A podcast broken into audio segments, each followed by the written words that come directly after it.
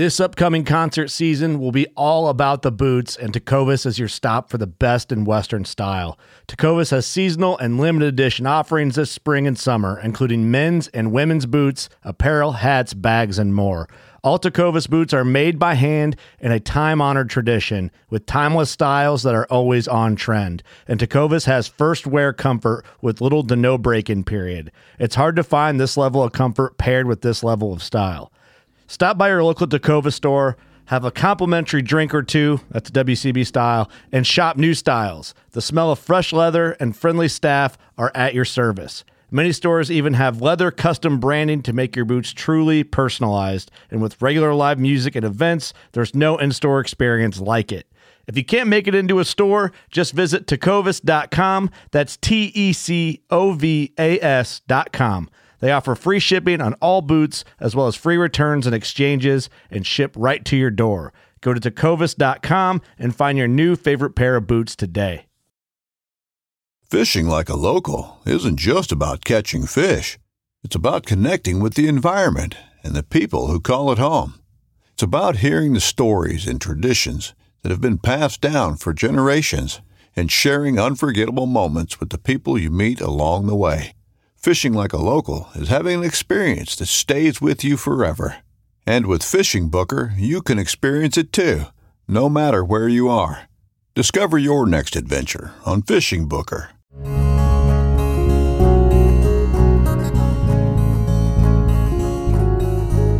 Welcome to the Casting Across Fly Fishing Podcast. I'm Matthew of castingacross.com, where I explore the quarry and culture of fly fishing. We've all been there before at the fly shop. We're standing in front of the rod rack, trying to justify another five weight, and you hear a voice. Kids these days, with their sling packs and their twitters, no wonder I can't catch any fish. And you see the shop employee standing there, nodding along, but at a rhythm that clearly demonstrates his well honed skill to hear without listening. Has a thousand yard stare that's evident to everyone but the ranting grump. So, after nearly two decades of formal empirical anthropological research, I've developed an efficient classification system and even a taxonomy for the types of individuals one encounters in fly shops. As a former fly shop employee, an occasional customer, and really what it comes down to is a curious observer of awkward situations, I believe that I am uniquely qualified for such a study. So, that being said, I'd like to present to you my completely objective findings. Now, one quick note to uh, to, to, mention before I get into this. Um, I try to be gender inclusive when I write, when I speak, using the term fly fisher and angler as much as possible, just to be um, polite. But at the same time, here I'm going to use male pronouns, and uh, I'm sure I've noticed these traits and these behaviors in women, but honestly, in my mind, all of these goofballs um, are are men. So, that being said, a braver author than me can write the quote annoying lady anglers article. I'm just not going to do it. So the first person is the gear guy or the high roller. So if it's new, he wants it. If it's redundant, it still doesn't matter. And even if he doesn't have any plans for to fish for tuna, well, he'll still uh, pick up that 14 weight because you never know when it'll come in handy. So he's fishing primarily in the stock delayed harvest streams of an urban environment, but he's convinced that the most advanced technology is necessary for his once a month excursions to the local creek. So even if casts over 15 feet are impractical or impossible based on where he's fishing, he'll throw his arm out trying to shoot the whole line in the parking lot of the fly shop all the while, between grunts and breaths, talking about the modulus binding compound and grilling the poor fly shop employee. On the stream, he looks like he stepped out of a 1990s Orvis catalog. There's not a D ring on his vest or his pack that doesn't have something dangling from it. There's no pocket that's been unfilled, and everything is as clean as a whistle.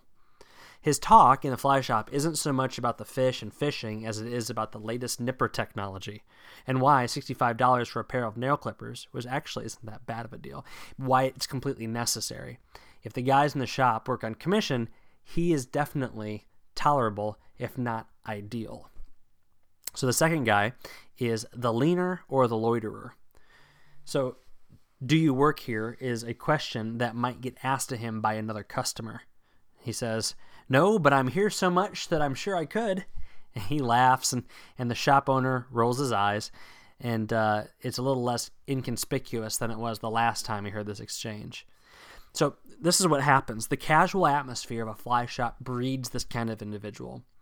Leaning on the counter, probably right where one would typically be standing if they were purchasing items and, and being, you know, a, a paying customer, he offers a running commentary on fishing, on gear, on angling personalities, and the weather. He talks about the stake stocking policies, about politics, about music, about big box stores, and most importantly, his personal advice to help the shop bring in some customers. Not so much about the fishing, about how the shop can bring in some more customers.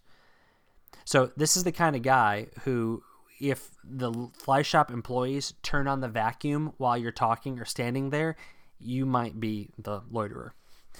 And I did this a few times actually years ago. Not very polite, but necessary after closing time. Third guy, the name dropper or the seminar guy. So he's the guy who says, I was reading what Lefty wrote the other day, and it reminded me of a conversation I had with Tim at Somerset last year. That's that's Tim Rajeff, FYI. Anywho, it all goes back to that time I was having pizza and Tom Rosenbauer walked in. So I get it. We all get it. It's fun to meet someone who has written a book, who has been on television, but it seems to me like fly fishing, quote, celebrities can be some of the most down to earth, humble men and women out there. So I've met some that I believe that fish bite because even the trout know how big of a deal they are. But most are hardworking and pleasant individuals. I think the last thing that a lot of them would, would want is to be the object of hero worship by some 45 year old guy. So the pinnacle of name dropper's awkwardness doesn't always happen at the fly shop. It's when he's hovering around the famous fly fisher as he's setting up before a presentation. It's a scene I've seen played out time and time again at fly shop demo nights, at seminars, at conferences. The speaker fiddles with their laptop, rotating around the little table to check connections and test settings. And then the name dropper guy, seminar guy, is like their dance partner and he's an overzealous fan who has to shift constantly in order to stay as close to their idol as possible while this guy's getting his or her, uh, her presentation ready. Something cordial but ultimately dismissive is said, and the starstruck angler takes a seat in the front row, waiting for more autographs. So that's the name dropper. Fourth, the curmudgeon or the scowler. So from the intro, you knew this guy would be on here, as he was, you know, mentioned perhaps the most infamous of fly shop customers, if not the most notorious of all fly fishermen, the crusty old angler is an essential part of the scene. It's like an antagonistic angling Amish. He's spreading his fundamentalist preferences with the stinkiest of stink eyes. If Izaak Walton didn't use it, it's newfangled and detrimental to the sport. It's only a little bit of hyperbole, but that's kind of what it sounds like.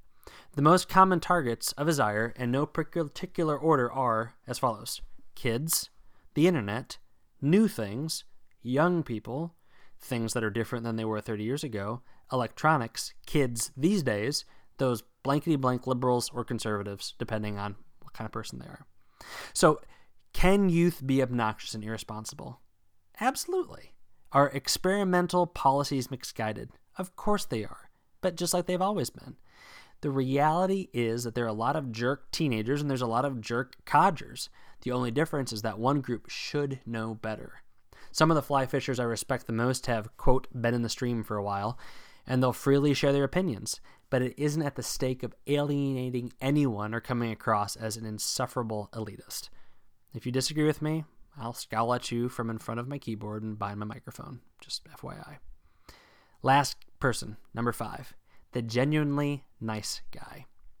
So this might be a letdown after four uh, exciting and controversial things, but um, I'd be remiss if I didn't mention the primary reason why fly fishers go to fly shops. So, in this day and age, I can, if I want to, buy anything I want online. I can buy a $1,000 fly rod, or I can buy a $1 pack of dubbing. And if I don't like it, if it doesn't make me 100% happy, I can mail it back. So, why do I step foot in a brick and mortar storefront? The, the number one reason knowledgeable, personable, helpful employees. Additionally, rubbing shoulders with other customers who are my angling peers is entertaining and enjoyable. Men and women who care about the sport, the resource, and other people make all the difference from the online purchase to the in person purchase. So, shops can kind of be the town square of the fly fishing community. While picking up goods can be the crank that keeps the whole wheel spinning, it's the relationships that ultimately turn the handle.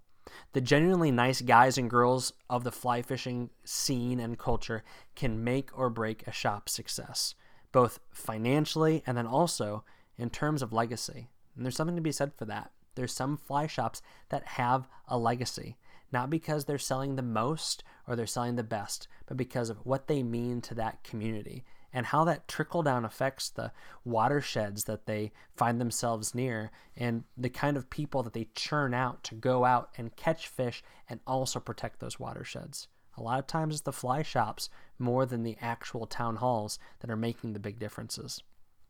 So there you have it.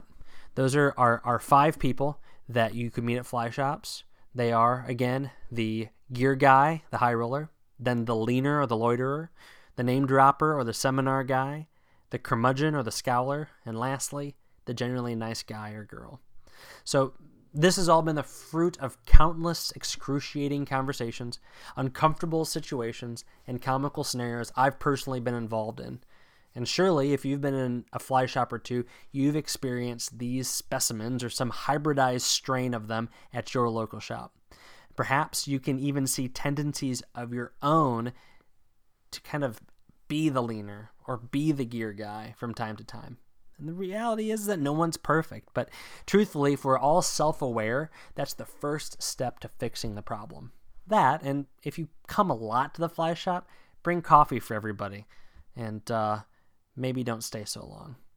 So here's the moral of the story be nice. If you're a fly shop owner, be nice. If you're a fly shop employee, be nice. Being nice will sell more than anything else. If you're a customer, be nice. That'll endear you to everyone at the shop, both other customers and the employees. But truthfully, if you're a human, being nice is a good way to go through life. It won't necessarily translate into catching more fish, but neither will being scowly and curmudgeonly and difficult. Actually, I think that I read somewhere, this very, very scientific study, that a fish's lateral line can sense annoying and miserable organisms. So there's something to be said and thought of in regards to that. So this was an adaptation from a post that I put up in January of 2016 um, I feel like it's aged well, and so I thought I would share it today. So there'll be a link to that original article in the show notes um, on castingacross.com. Additionally, in the show notes will be a link to this week's product recommendation, or this week's recommendation, which is the original Tyrite. Now, I know a lot of us feel like we don't need knot tying helps, but I have to tell you, watching my seven year old pick this thing up and being shown how to use it and tying a clinch knot on his first try um, endeared me to this little $12 um, orange product. Um, there's two of them. There's the Tyrite Senior, which is a little larger, and that's red, and orange Tyrite Junior, and it's a little bit smaller. And what it is, it's essentially a spring loaded hook that's um, in a little casing that spins. It's really difficult to explain um, without pictures, so I would just suggest you go to tie right.com. Again, there's a link in my show notes. Um, but this is a great little product that is not just beneficial for kids, but if you have dexterity issues, if you have eyesight issues, if you are fishing in cold weather and that's causing limitations, if you're fishing with gloves on, if you just want uh, to thread your fly and tie knots a little bit more efficiently, then this thing's great. You depress a little plunger, a little hook comes out the tip of the thing that looks like a small pen. You hook on the um, bend of your, your hook and it holds it securely. And then you can rotate that little plunger um, as you're, all you're doing is hanging on to your line and the tag end of your, your tippet. And uh, you rotate it six, seven times, run that tippet through the loop that you've created. And you're not doing anything different than you would do with your hands. You just have a very secure grip on your fly. So, again, this is very, very valuable to anyone fishing in more extreme conditions, someone who's learning to tie knots, or someone who might struggle with uh, seeing or feeling or moving a fly around. And honestly, for $12, uh, it, it's a great deal. It's not the kind of thing you could just whip together in your garage from things you already have that actually requires a little bit of skill and manufacturing to make it what it is. But definitely check it out have it on hand for helping somebody. Uh, have it on hand if you have a set of gear that you give to folks that you take fishing. It uh, has cut down on me having to tie as many knots for my own kids, and it's going to be something I carry. So if I bring somebody fishing, I can show them how to use it real quick in the parking lot. Not that I don't want to be around them, but I know people appreciate having that independence and tying knots for a lot of first-time fly fishers um, is is one of the limiting factors. And so this really just knocks out of the park. And for less than twelve dollars, it is certainly a, a wise investment to get one or two. Thanks for listening to the Casting Across Fly Fishing Podcast. Please subscribe in your favorite podcast app and rate the podcast on iTunes. Then head over to castingacross.com where you'll find more info on this podcast and three posts a week on the people, places, and things that go into the pursuit of fish.